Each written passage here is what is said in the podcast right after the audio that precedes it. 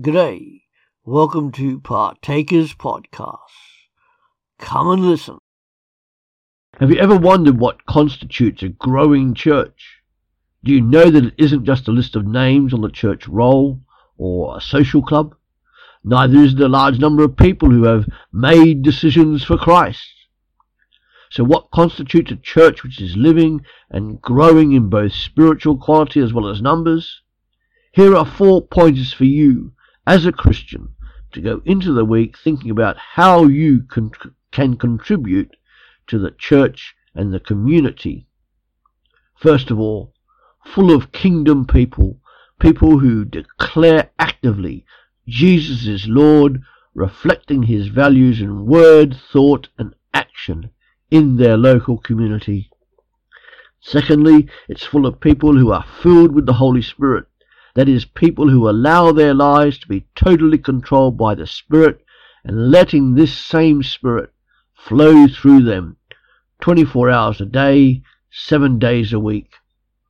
And then thirdly, it's full of people involved within their local community, utilizing their spiritual gifts for the glory of God.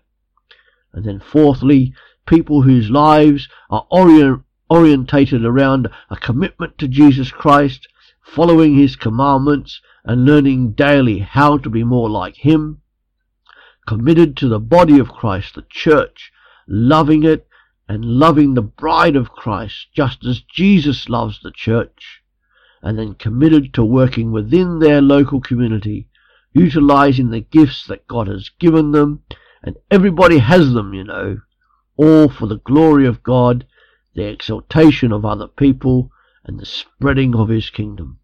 There is no such thing as a full Christian life without those three things in the above set priority. Jesus first, church second, community third.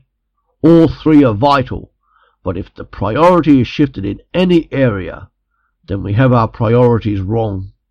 Christians aren't just to be Christians on a Sunday, but rather twenty-four hours a day, seven days a week. And they're not just to associate with other Christians, but to affect their local community for Christ throughout the week for the praise and glory of Jesus Christ. To do this, this week, think about these questions. Am I, as a Christian, fully committed to Jesus Christ and his teachings? Am I fully committed to working within my church? Do I want the church, my church, to grow in quantity and quality?